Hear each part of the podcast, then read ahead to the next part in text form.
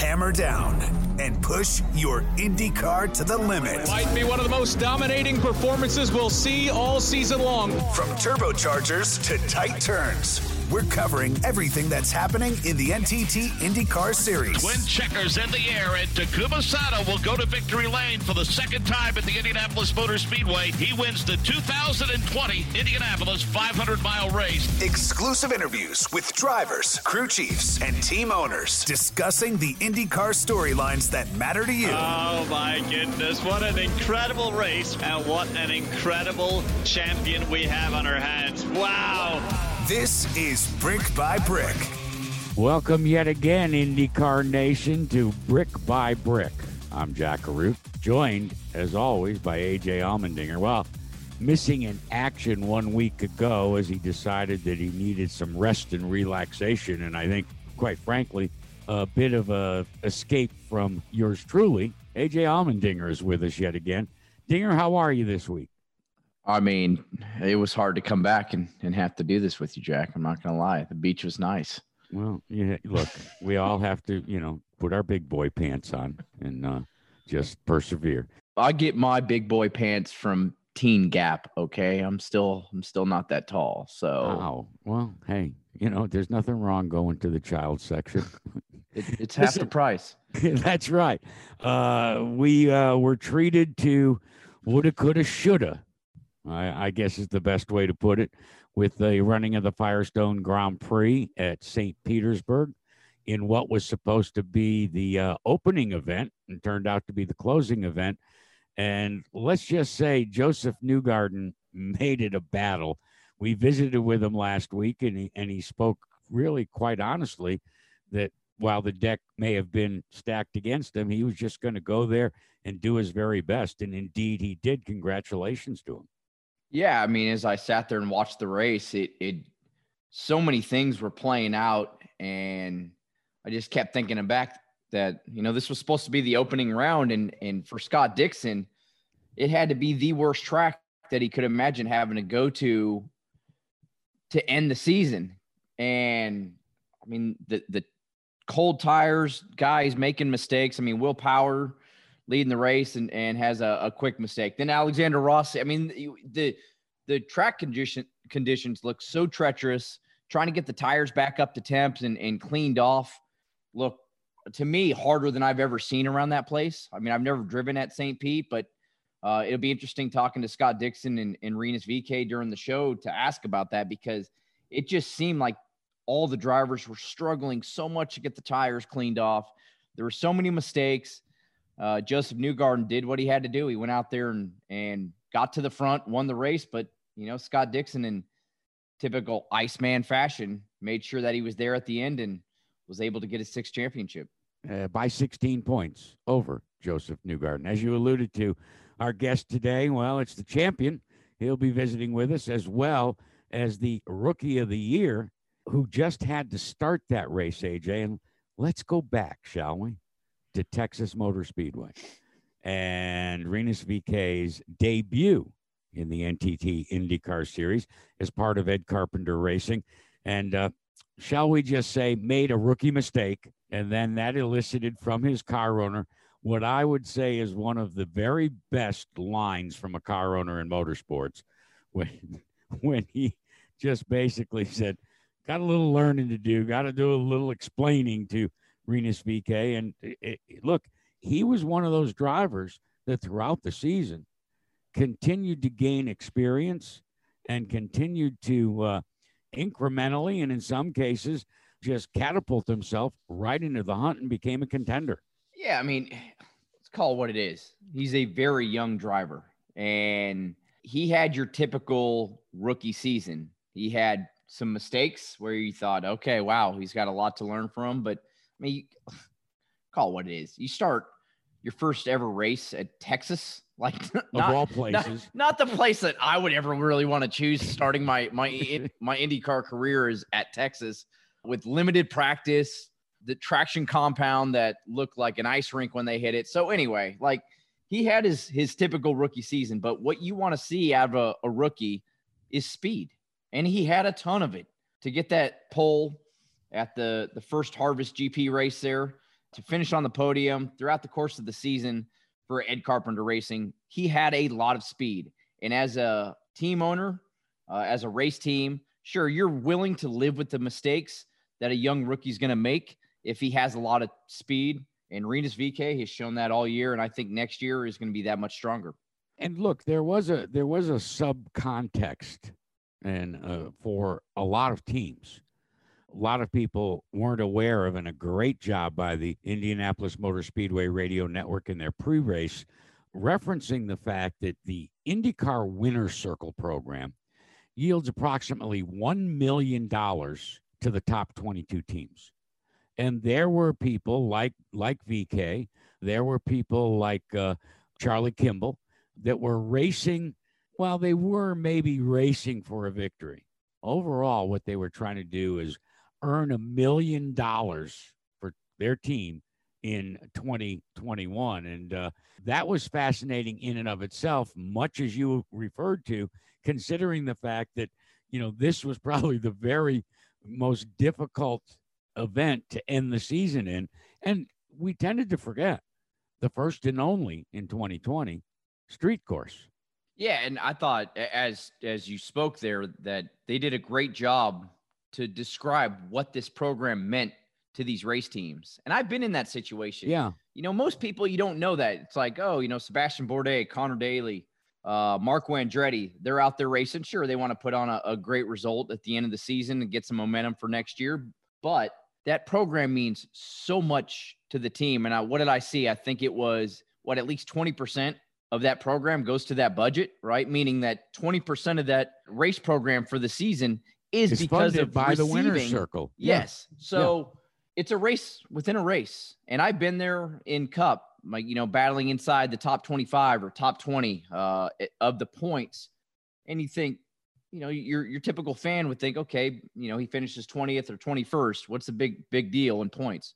Well, for our race team, that would, that was a huge deal. And we raced the final race at Homestead. I think it was 2016, just trying to finish 20th in points. We were racing one car out of 39 other cars out there, we were racing one car. We focused on that car. And same deal, we were able to get in the top 20 in points, and that was a huge bonus in money. So, what a battle! You feel bad for Marco Andretti because he put on a, a drive, just Holy like his cow. his drive. It was like, okay, that's that's the Marco Andretti that we want to see every weekend, and he was on fire. And the strategy Uh, it's not strategy, just the way the cautions fell. I mean, it just yeah. was so unfortunate. But at the same point, what a drive by Sebastian Bourdais to take AJ Foyt Racing, AJ Foyt Enterprises to drive them inside the top five, finish fourth.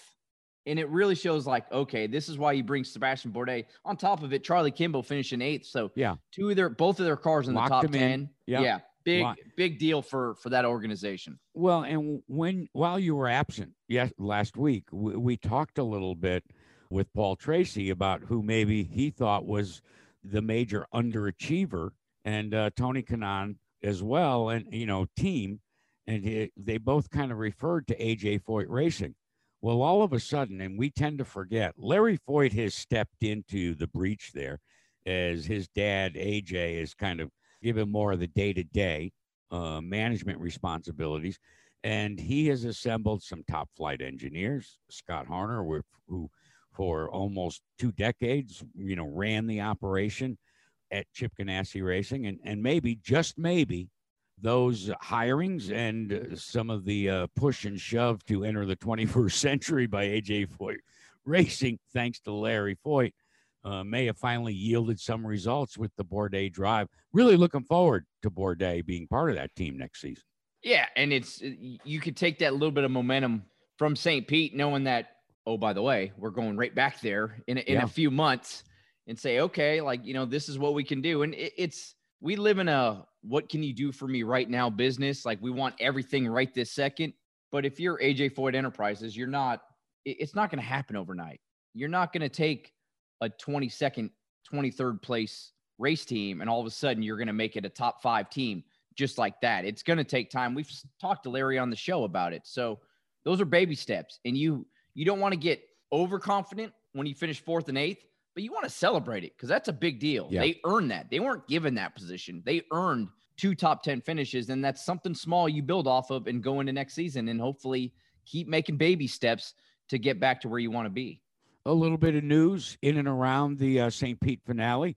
We finally saw the debut of uh, arguably one of the very best Australian Supercar Series drivers, Scott McLaughlin, who, you know, because of this change up in the schedule and thanks to COVID 19, uh, ended up making his debut in the final race. Had some learning disabilities, let's say, in understanding the car. And yet, prior to the start of the race, Roger Penske announced an expansion of his team that will include Scott McLaughlin for the 2021 campaign. And uh, I just, I don't know about you, but I, I just think that that's going to be a fascinating dynamic to add to the existing three car entry of Will Power and Simon Pagenaud, and of course the race winner back there at St. Pete, Josef Newgarden. Oh, for sure. I mean, what Scott McLaughlin has done in the Australian Supercar Series, just it's been phenomenal. Really, over the last three years, he he's untouchable. I mean, he just breaking records. I've had the fortunate time to to spend a little bit of fun around him. He's a great guy, very humble in even just dominating the championships. Just very humble being a part of that organization and having Roger Penske step in and believe in him. And you could see just his interview. I mean, he just got yeah. He he crashed out of the race, and you could see his interview. It was like the most exciting thing that he's ever done in his life. He was just like, "Oh my god!" Like I'm part of the NTT IndyCar series. Uh, and I, I, truly believe, obviously, you make that announcement before the race, it, it takes a little bit of pressure off your shoulders. Like, okay, I don't have to go out there and set the world on fire, but it is. It's to drive that car, what he's been driving, and jump in an Indy car is like trying to almost learn how to walk again. And you do it at St. Pete. And he's only had really two tests, right? He had a day at Sebring and then really kind of a half day at COTA where it got cut short because of weather. He's going to be fun to watch next year. I mean, he, he, I don't want to come in and say he's going to set the world on fire, but it wouldn't shock me. He comes in and starts winning races fairly early in his career and a lot of teams announcing uh, signing of their drivers, in some cases renewing. Rahal Letterman Racing, uh, re-signing Takuma Sato, Indy 500 champion. And uh, when we are finished with Brick by Brick, that indeed is going to be our focus on uh, tonight's IndyCar Classic as we relive Takuma Sato's second victory just about a couple of months ago at the Indianapolis Motor Speedway. Also, uh, as we said, VeeKay returning to Carpenter Racing, and pretty much now we get into silly season. We know we that we haven't got into that already. Well, but my point, my point is, there's going to be the silly season will be focused more on the current roster of drivers and you know extending contracts renewing contracts whatever it might be and then when that stage is set and it's very much like you know, in pro football or in college football, when one coach, and we've talked about it, the domino effect. But I, would I would say, and in talking to Tony Kanaan last week, you've got two free agents in Kanaan and elio Castroneves, and TK tended to lean towards uh, Schmidt McLaren as being a potential home for Elio, but I'm going to grill you like a Fourth of July hamburger right now the other dominant focus for Helio Castroneves seems to have moved to uh, that new shop that's being built in Ohio. That team that you are racing for in IMSA, we're talking about Meyer Shank Racing. Come on, give it up, Dinger. What do you know? I'd like to uh, be the first one to announce that I, me, AJ Allmendinger, I'm not I'm not driving that car. So there's there's a there's a chance that uh no, I mean truly in talking with Mike and you know he's trying to figure it out that second car I think there's a, a really really good chance he's going to run the 500 with it. Now do they do a few more races? There's always potential of that, but Elio is a driver that they've talked to and we know Elio wants to be full time, would love to be full time back in the IndyCar series maybe full time in IMSA, although those rides are really closing up. There's not a lot out there. So, what second best is running the Indy 500, maybe a few races. So, there's potential there with Meyer Shank Racing. Um, but once again, it all comes down to sponsorship and and it all coming together. Wow. Your answer strikes me as you you could run for political office. Uh, you spoke for two minutes and told us absolutely nothing. Yeah, I mean, our next story. guest. That's though, my career, man. Our next guest, though, it's a time for celebration. Uh, his sixth NTT IndyCar Championship is now in possession of the Iceman, Scott Dixon, and he joins us here on Brick by Brick right after this. It's Brick by Brick with AJ Allmendinger and Jack Arute on Dan Patrick Radio Channel 211 and the SiriusXM app. From the green flag to the checkered flag, we're discussing the hottest topics from the NTT IndyCar Series. This is Brick by Brick. As we said, this edition of Brick by Brick is a uh, moment of celebration. And the guy that hoisted the Vanderbilt Cup high after winning his sixth, that's right, sixth NTT IndyCar Championship joins us now. Scott Dixon, first of all, congratulations. What a what a great performance. You uh you knocked off, you know, back to back to back races to kick off the season. And uh, then you proceeded to lead the NTT IndyCar Championship points from start to finish. How do, how do you make how do you rank this championship drive to uh, your previous five? I don't know. I think this one was definitely the most stressful. I've never I've never led from start to finish, and and uh, we we had some pretty major bleeding going on towards the end, and it was it was not looking so good. So it's uh yeah it was it was an interesting year I think for all of us, right? And I think with uh, the start we get to St. Pete, we're all prepped. We've done you know uh, preseason testing, uh, ready to go, and then we're all you know, hum, you know hopping on a plane and, and heading back uh, home on on the Friday before we even got on track. So I think it was more the unknowns that you didn't have for maybe six or eight weeks, you know, through the season uh, at the start. And then you hear, you know, the Indy 500 might get cancelled and, you know, are people going to have jobs. So we're going to be racing this year at all. Um, you know, honestly, I think a big thank you to, to NASCAR. You know, they kind of paved the way of getting back to the track and, and you know, setting the protocols and, and enabling, I think, a lot of, you know, sports entities around the world uh, to kind of give it the okay to, to make it happen. So, yeah, it was. Uh, was a stressful year. Fantastic start for the team. The first four races, you know, it was great to see Felix get his first win uh, at Road America, and, and uh, it was a huge team effort, man. It was it was fantastic. Scott, do you ever just get tired of hoisting championship trophies?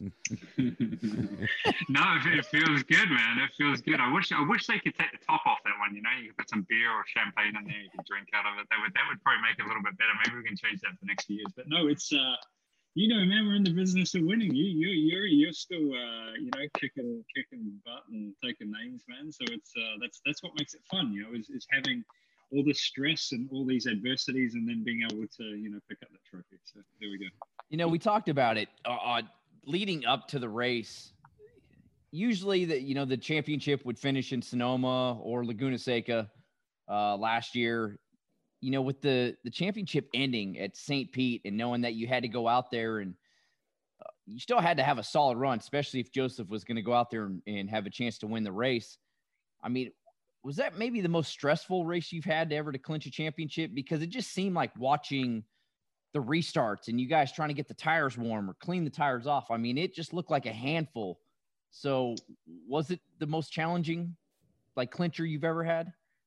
Yeah, probably. I think I think the craziest clinch was the the 2015 over Montoya with the t- the tiebreaker. Right, we had to get every bonus point, everything, and you know we we tied and won on a you know on a tiebreaker. So you know, but but this one I think um, it was just stressful in the fact that you know we had such a big lead. At one point we had a 117 point lead, and then and then you see it kind of you know taking away and taking away, and then. Uh, I just didn't want to be on that receiving end of another statistic of where it got snatched away. And, and, and it becomes, you know, quite apparent. And especially, you know, to your point, uh, I was hoping St. Pete was going to be much like the year previous, where it kind of, you know, there was a couple of cautions, nothing really. I think there was a few engines blown, and, and then, you know, the race just continued on. And, and it was a, a, bit of a bore in some ways because it, it, was, you know, nothing really going on. And that's what I was hoping for, obviously. But uh, when it came down to the, the first caution, and then just feeling how hard it was to get temperature in the tire because the pace car was going so slow. Like I, I think IndyCar were doing it on purpose just to make sure that you know the race didn't finish too quickly and we lost a bunch of laps and things like that. But it actually make it made it a lot harder to, to get going. You know, I've never used first gear so much uh, Wow. on a street course. You know, in, in those situations, like turn turn two and turn three, you know, you're normally like third, fourth gear. It's pretty pretty fast, man. You know, I was back to first gear in turn two, and it was uh, it was complete mayhem. But uh, I was just I didn't really think we had it done until I came out of the last corner on the last lap, and you know, I'm like, at least we can coast from here. We're going to be fine. But yeah, it was it was nuts. Continuing to celebrate with the uh, 2020 NTT IndyCar champion Scott Dixon here on Brick by Brick. Um, Scott, I want to go back because it's look, there's a generation of IndyCar fans these days that don't know some of the backstory on on the biggest gamble that you took when you syndicated yourself in order to fulfill your dream. Share it with us. Well, it wasn't really a, a gamble in my in my eyes. It was a gamble for for a lot of other people that uh, had to shell out a bunch of money. But no, it was uh, it was actually you know my dad tried to finance for as long as we could, and it was basically I think once maybe '96 once we got to Australia, and then then you know we we were toast. But um, he and uh, and a few friends came up with the idea of of you know basically uh, syndicating it and then going out and you know trying to raise raise money. And then that formed uh, I think it was called Scott Dixon Motorsports. And I think there was about 15 invest 14 or 15 investors that uh, that actually kicked it off. And uh, yeah there was some some interesting characters in there. Once uh, once I once once I won the championship in 2003 you know they were like okay so it's probably time you you buy us buy us out. And most of them were were were just in it for the experience. And you know obviously they were going to get um, you know money plus plus more uh, or their investment plus uh, plus a little bit extra. But uh, there was definitely a couple that were that were pretty uh, tough to deal with. But you know thanks to obviously you know Peter Johnson was one of the main ones my dad and and then uh, I think Giltrap a lot of people know Giltrap around the world just for he helps a lot of Kiwis but also in you know sailing and all kinds of sports. Mhm. um, you know they're they're they're a fantastic family uh, back home home in New Zealand that that definitely uh, motorsport renowned. You know, even with Hartley and Evans and you know uh, Bamber and, and a bunch of guys. You know, and then even in Australia with Shane Van Gisbergen and people like that. So it's uh yeah, it was cool. It was cool to finally get them you know paid back over. I think it was over a two or three year period. But you know, Justin Wilson was very similar in, in that situation. It kind of became a little bit more of a norm, I think, once Right. we'd done it uh, back in the early days. AJ, uh, did you ever syndicate yourself? No, I could never get it. I could never get anybody to invest. I just kept like, hey, anybody? No, no, we're not. No, you don't think so? All right, all right. It makes me sad, but that's fine. Uh, no, I mean it's it's crazy because I was teamed up with with Justin Wilson, and that was one of my one of my best friends, and learned so much from him. And I used to always talk to him about going in that direction of of basically saying, okay, I'm I'm laying it on the line. People invest in me, and and I hope it takes off and you get your money back. But you know, there's no guarantees. So, I mean, Scott, for you is this is a- I guess this is a good problem to have. Is it right back to business, or I mean, do you take some time to allow yourself to celebrate it with you and your wife and your your girls and just your family in general, or is it like, hey, all right, that was great. Let's celebrate a little bit and now let's get back to business. Or are you running Rolex 24? Are you going to get ready for that? Yeah, I'll, I'll, well, I hope I'm doing that. I don't know. I haven't really agreed to anything. I know you're doing it, right? I think I'm doing. You guys, it. Yeah. you guys, you guys got a spare seat over there, maybe? I, th- I think we do actually. We might. Yeah. We, we'll probably have one extra seat. Yeah, it's the right, uh, the right engine manufacturer. That'd be cool. But um, yeah, I. I, no, the the celebration this year was pretty lame, man. I feel like as you get older, the the celebrations just, uh, I don't know. I, I got done, Yeah. I got done with media at like I don't know, eight thirty, nine o'clock, and then uh, had a couple couple glasses of wine, uh, Taco Bell, my favorite, and uh, I think I was in bed by about eleven thirty, and that that was it. But um, yeah, I remember back in the days, man, the early two thousands, those those were some pretty epic celebrations. I didn't really remember the nights that much, but uh, you know, I, I got told a lot of, of what went on. But um, yeah, no, it's it's uh, I guess a lot more family time. It was great to have Emma and uh, the girls. It was a bummer not to have Kit here. Uh, he doesn't. He's not uh, a great traveler at the moment. He's he's a busy boy and and and doesn't do well on planes at the minute. So hopefully uh, hopefully we can win another championship to have some photos with him. But uh, yeah, it, it feels good. But we kick off. I think we're testing at the Speedway tomorrow. Alabama next week, uh, then a week off, and then we test in Laguna Seca. Then we got Sebring 12 hour, and then I'm sure uh, testing for Daytona is going to kick off probably in December too. So we have to see where it goes, man. You, you got to look. Jack, you you got to look at this, AJ. How far Scott Dixon has come. His first championship, other people had to tell him about the celebration. Yeah, well. His last championship, he Uh, ended up celebrating at Chuck E. Cheese. Yeah, well, I get that, and you in the there's rumors that you can't at times you can't be at Taco Bell too late because you can oh get, yeah, get robbed. But Yeah, uh, that was, uh, and, and they closed that place down. I guess I don't know. You guys keen to go in? We can reopen that one. I think I think it's a Uh. good spot. You know, we just got to tidy up the area a little bit. But uh, yeah, Dario was not much help in that situation. He he had very short arms, as Scotsmen's do, and trying to find his wallet, and he wasn't giving anything up. Man, it was a pretty interesting situation to be in. yeah. We we should let people know uh, that that was a little kerfuffle that the both of you were involved in a late night, uh, shall we say, robbery attempt. And Yeah, uh, it was no, it was not an attempt. It was a straight Yeah, up robbery. Well, man. no, he got your wallet. He got your wallet, but old Dario, you know, alligator arms. yeah, You know, he put he put- he he came up with every excuse possible. It didn't work. Yeah, yeah. Scott, to- You, you Sorry, you're go. talking about the you know this the testing schedule coming up at Indy, et cetera. Um, it looked to me that in the beginning, um, you guys were ahead of the curve in adapting to the aeroscreen. Was that the case? Um, I don't know. I think I think for the last few years we've been pretty light on personnel. You know, it's been uh, pretty pretty tough, especially on the engineering side. You know, we had you know race engineers going to shaker rig tests or wind, wind tunnel tests. You know, the day after a race, and there just wasn't a lot. Uh, you know, don't get me wrong, we were still doing extremely well, winning races, winning championships. But you know, there was definitely room for improvement. I think, and and there's just so much data these days, and there's not really that much on track testing. You know, so it's it's uh, it's all about the programs that you have outside of going to the races. And, and this year, you know, with uh, consuming, I think the Ford GT program and all those personnel going to three cars, enabling us to, you know, hire some more people, uh, some different engineers. Um, you know, there's a lot of changes on the nine car stand this year, you know, with, with engineers and, and people moving around. Um, and it was nice to have a different perspective. I think you know you kind of get stuck in an ecosystem. It's like if you're you know in in an Apple ecosystem or an Android or you know it, it, it's nice to have someone kind of cross over and say, well, why do you do it this way? And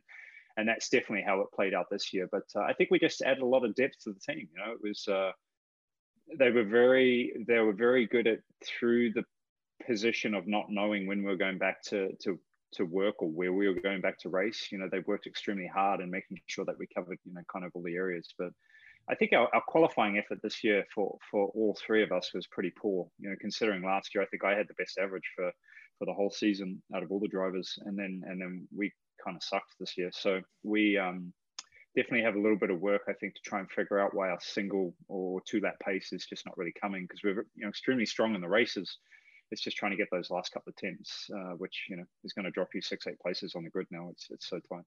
You know, I, I was I was pumped you winning another championship, but really my heart went to Mike Cannon. He was uh, Yeah. my race Yeah. my race engineer when I was at Forsyth and and able to get me my first career win in Champ Car, and we went on to to make a tear there. Um, you know, what's it like working with Mike? He was crazy back then, so I don't know if he's calmed down then. But I mean, what what's it mean to have Mike Cannon uh, come aboard and, and get his first ever championship? Well, he's still extremely crazy. um, I like that he just doesn't. He doesn't.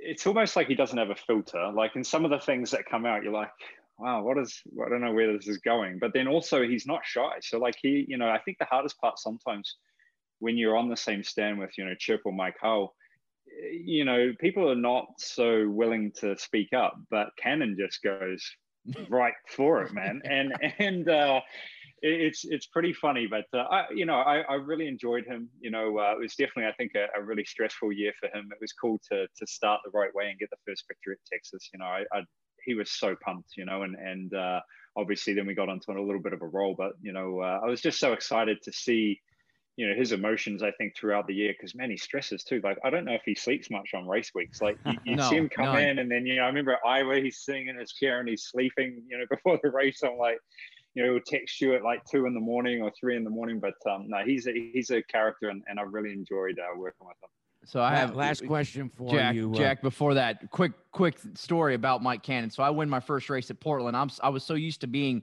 with the team that even if we won, we had to debrief for like two hours after. So I get done with all the stuff. I come back, trailers locked. I'm like, I'm like, okay, my stuff's in there. How, where is everybody? I'm asking around. Finally, truck driver comes back. I said, "Hey, where's Cannon and where's my guys?" They're like, "Like, dude, they're at the the Red Bull hospitality." they come back. Mike has drawn stuff that I can't say on the show all over his shirt. It's a white shirt. I'm like, "Hey, Mike, do we need to talk about anything? He's like, what do we need to talk about? We won, we won the dang race. I'll see you next week. That was it.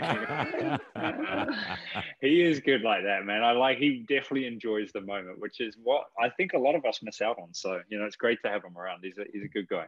Uh, we'd be remiss. And final question to you, Dixie, is uh, you have a new teammate at Elite, albeit part time, coming on board, and he has one championship more than you. Uh, Jimmie Johnson moving over, and uh, uh, Chip Ganassi Racing uh, uh, made the announcement that Carvana is going to partner to uh, be the primary sponsor. Um, how do how do you think the addition of J- JJ is going to alter the team dynamic at Chip Ganassi Racing? Uh, he he's he's intense, man. I've been I've been friends with Jimmie for for a few years. Uh, always been a big fan and and loved watching you know NASCAR for one, and, and then him uh, racing and and you know his success is is crazy. Um, but he's full on, man. Like even we haven't even done a test together yet. Uh, you know, I went and watched him uh, run at uh, Indianapolis Road Course when he did that first run on the car. Uh, but just you know, he he tries to cover everything. You know, he's changing his whole training regime to you know, doing uh, track walks with Dara, you know, weeks before we even go to that track to, you know, trying to come into town to be on, you know, the HPD sim. Um, you know, he, he, you can see why, you know, he's been so successful. He definitely has uh, a keen eye for, for attention to detail and trying to cover all bases, but it's, uh, it's a big mountain, man. I think it's such a big difference in discipline. I think, you know, the easy, the easy crossover, right, would have been him coming and doing the ovals, you know, right. okay, that kind of makes sense. But, um, he's definitely picked the hardest position to, to come in. And especially nowadays, you know, really limited track time, uh, one for testing, but also when you get to the races, you know, I hope they kind of change the format. They were talking about all road courses next year will just be two day events. That means you're only going to get one practice and then straight into qualify.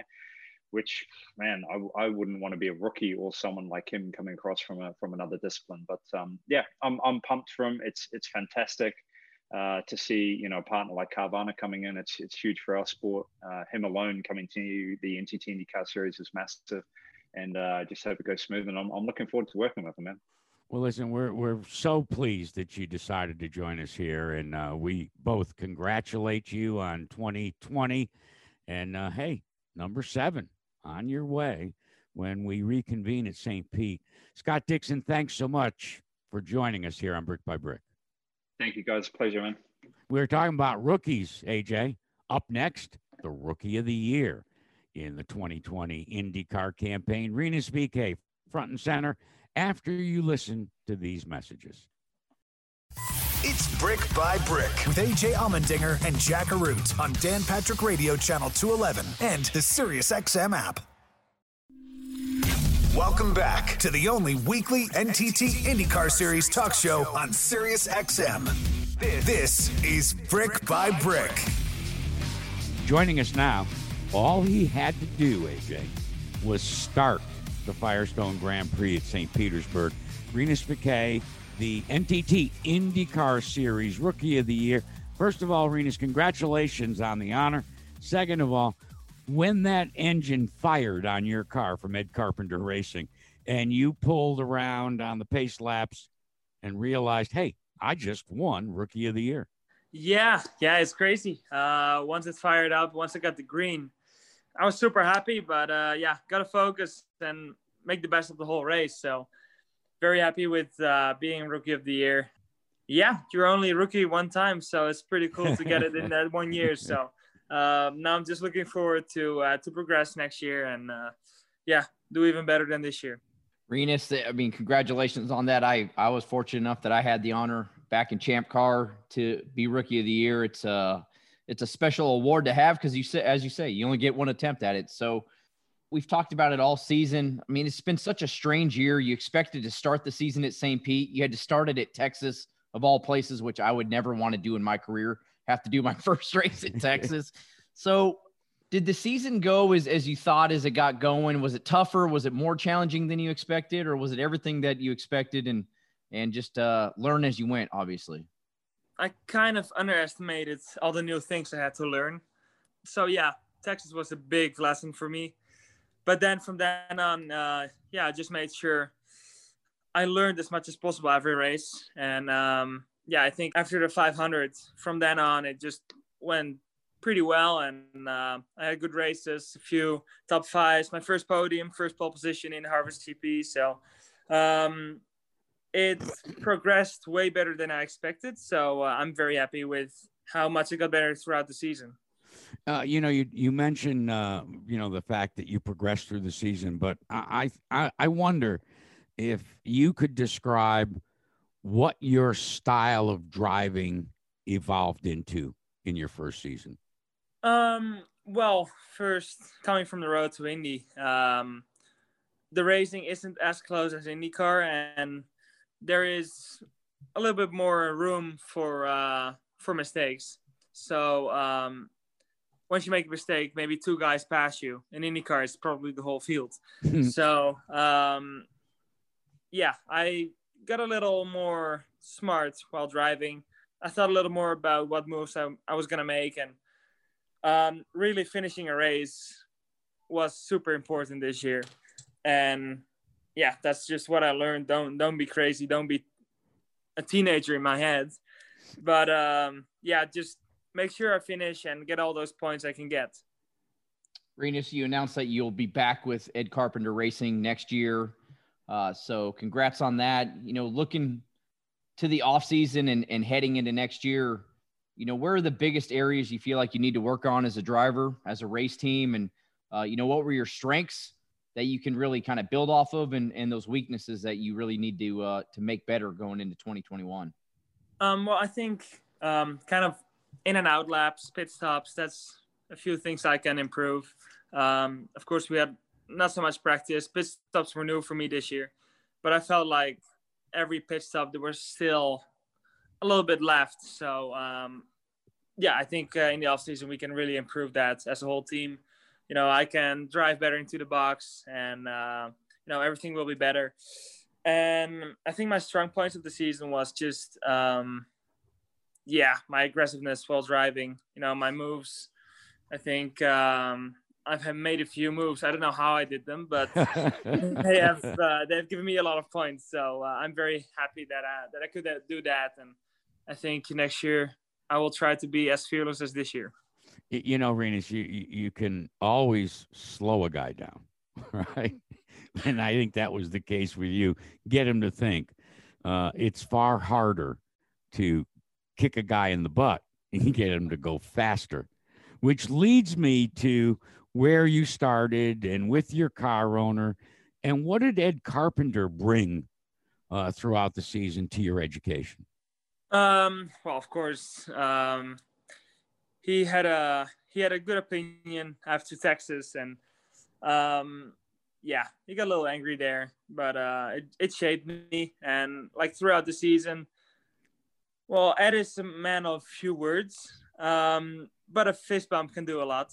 Uh, it, it tells many words Fred. So, um, you know, coming out of the car at the 500 uh, qualifying, he was the first guy into the cockpit that gave me a fist bump. So, um, you know, he's he seems very happy throughout the season. He was very happy to re-sign me for 2021. So, um, yeah, just very nice to uh, to stay with that, and I think uh, we're both equally happy to uh, to continue with each other. You know, you, you talk about Texas a little bit, and and you know, as said at the start of this, I mean, I, it, what you had to do there is, is a rookie going to Texas. Just, I mean, it's a place that I've raced in Cup. I tested getting ready for the Indy 500. I remember thinking, oh my goodness, how do they go around this place side by side? Like it's insane. So, I mean, what was your take on on really the oval experience in the IndyCar series? Because there's so many close cars. Uh, you go to different ovals as you go to Texas and Indy, and then you go to a place like Iowa. Uh, I mean, what what did you think of the oval racing and and uh, how it progressed for yourself through through the year? I think oval racing is awesome. Yeah, it's uh, coming from Europe. You don't really grow up with you know ovals people say it's easy, so you think it's easy until you do it. It's crazy. Yeah. um, but then, you know, if you have a good car in qualifying, it might feel pretty comfortable until you do 220 miles an hour next to each other. So, um, yeah, it's super tough.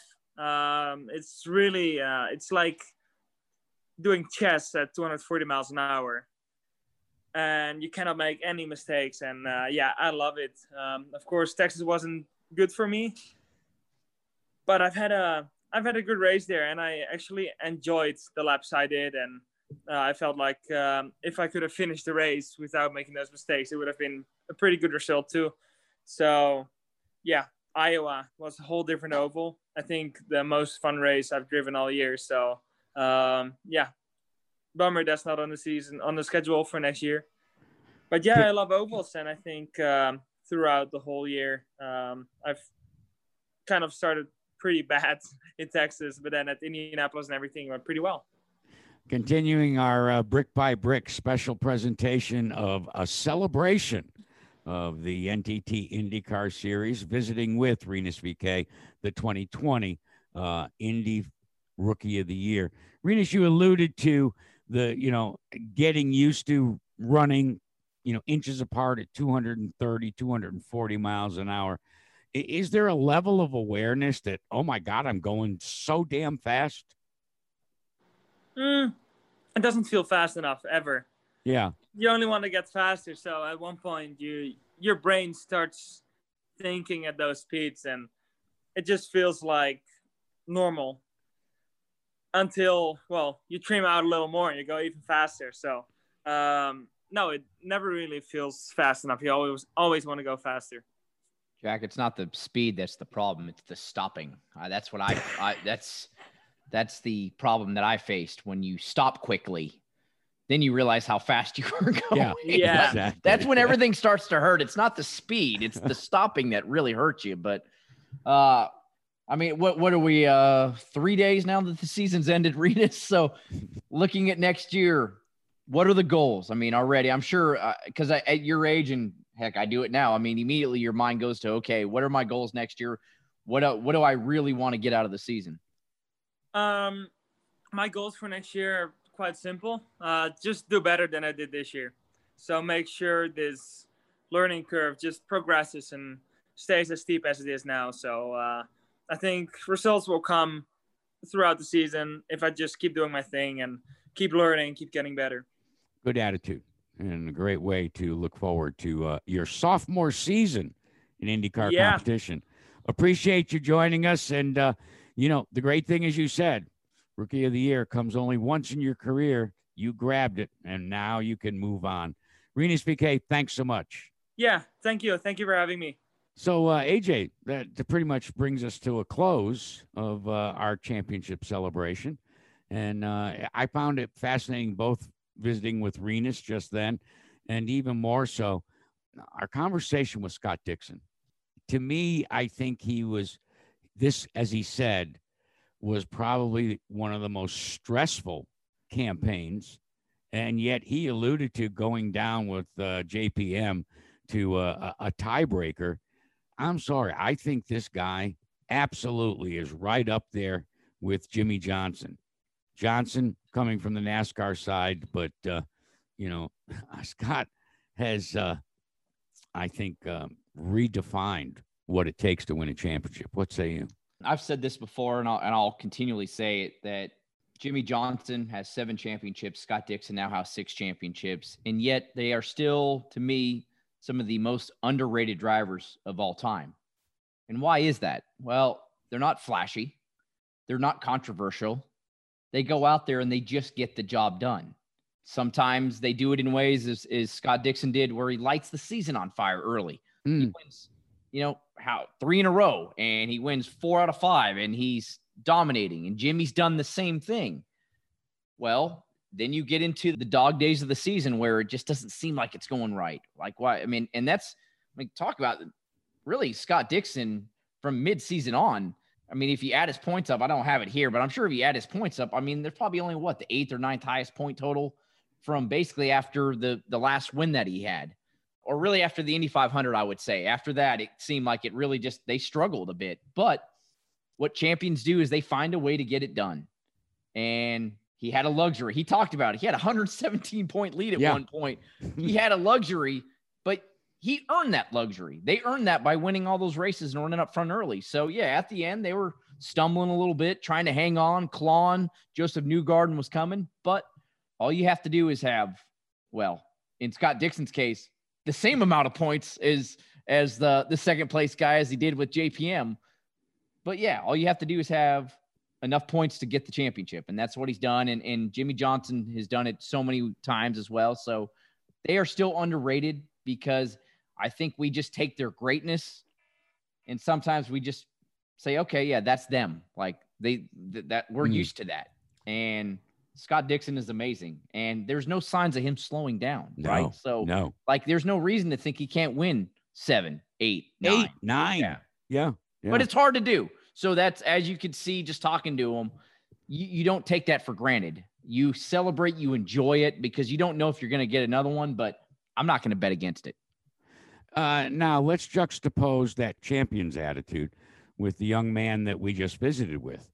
Uh, I was I was very impressed with the way that he described to us the season and setting simplistic goals for 2021 is his sophomore campaign is a to continue the learning curve and b not make the mistakes that he may have made this season. Yeah, I mean, and that's really what it comes down to, right? Yeah. As a young driver, you're gonna make mistakes, especially when you're as fast as Rinus VeeKay. I love what you said there, the analogy. You can slow him down. Yeah. Yeah, just all right, back it down a little bit. It's really, really hard to speed somebody up.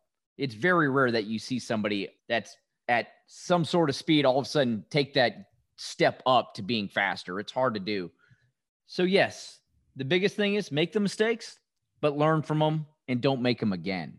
And I really feel like we saw that in Rinus VeeKay throughout the course of the year that, you know, early it was a little bit of a rocky start, but the signs of a great driver, young driver, don't make those mistakes again. And he continually got better. Finally got his first podium and pole at Indy. Uh, three top fives, five top tens. That's what you build off of right there. Is you build off of those stats and say, okay, when I come back next year, I want to double the top fives, six of them, 10 top tens, and I want to be inside the top 10 points. I think you really can do it. Uh, You know, we would be remiss too as we reflect back. This was supposed to be the season that would debut the ownership team of Roger Penske, the captain. Uh, and it was, but I can't think of anybody that could have fashioned, survived, and adjusted to this COVID 19 pandemic any better than Roger, Mark Miles, Jay Frye, and at Indy, Doug Boles. Uh, They deserve a tip of the cap. Well, we did see the ownership team take over. Yeah. Maybe not in the way we originally thought, but the job that that everybody did from start to finish was an amazing job that I've said it a lot on this show. I don't I don't ever want to step on toes going back, but I don't know without Roger Penske and his leadership group if we're talking about the great finish that we just had at St. Pete and the championship that we just ended because I don't know if we actually have a championship. So maybe not the way that we thought the new ownership team, Roger Penske, would be on display, but to me, probably a hundred times better than we ever could imagine because this was a very tough, strange season with the pandemic, and we had to do have things done to be able to make the season go on. And I think truly, maybe these teams actually, some of these teams don't survive without Rogers taking over, still feeding them money during Yeah, the pandemic when they're just sitting there. That winter circle program that you talked about, he was paying that out. We weren't racing, they were paying that out. So, phenomenal job that they've done. Well, and likewise, partner, phenomenal job that you've done all season long. I understand that you get, you know, you have to get a little R and R, and you have to leave now and again, but uh, uh, it's been fun as it always is, getting your insight, and do appreciate that. And as you alluded to, yes, it's only been a handful of days since we concluded the 2020 season, but the countdown, folks, has already begun to 2021. Quick reminder if you missed any of uh, our shows or some really great interviews like the one with Scott Dixon tonight or Rinus VeeKay. Uh, you can go back and uh, re-listen to them by using your Sirius XM app or going to Pandora. Our uh, executive producer of Sirius XM Sports is Andy King. Nate Lee produces Brick by Brick. Quick reminder don't go anywhere because coming up next, Takuma will visit with us and we will relive his second Indianapolis 500 victory just a what couple of months ago, right here on IndyCar Classics. Uh, stay safe, everyone, but more importantly, look out for each other and uh, join us again in the next episode of Brick by Brick.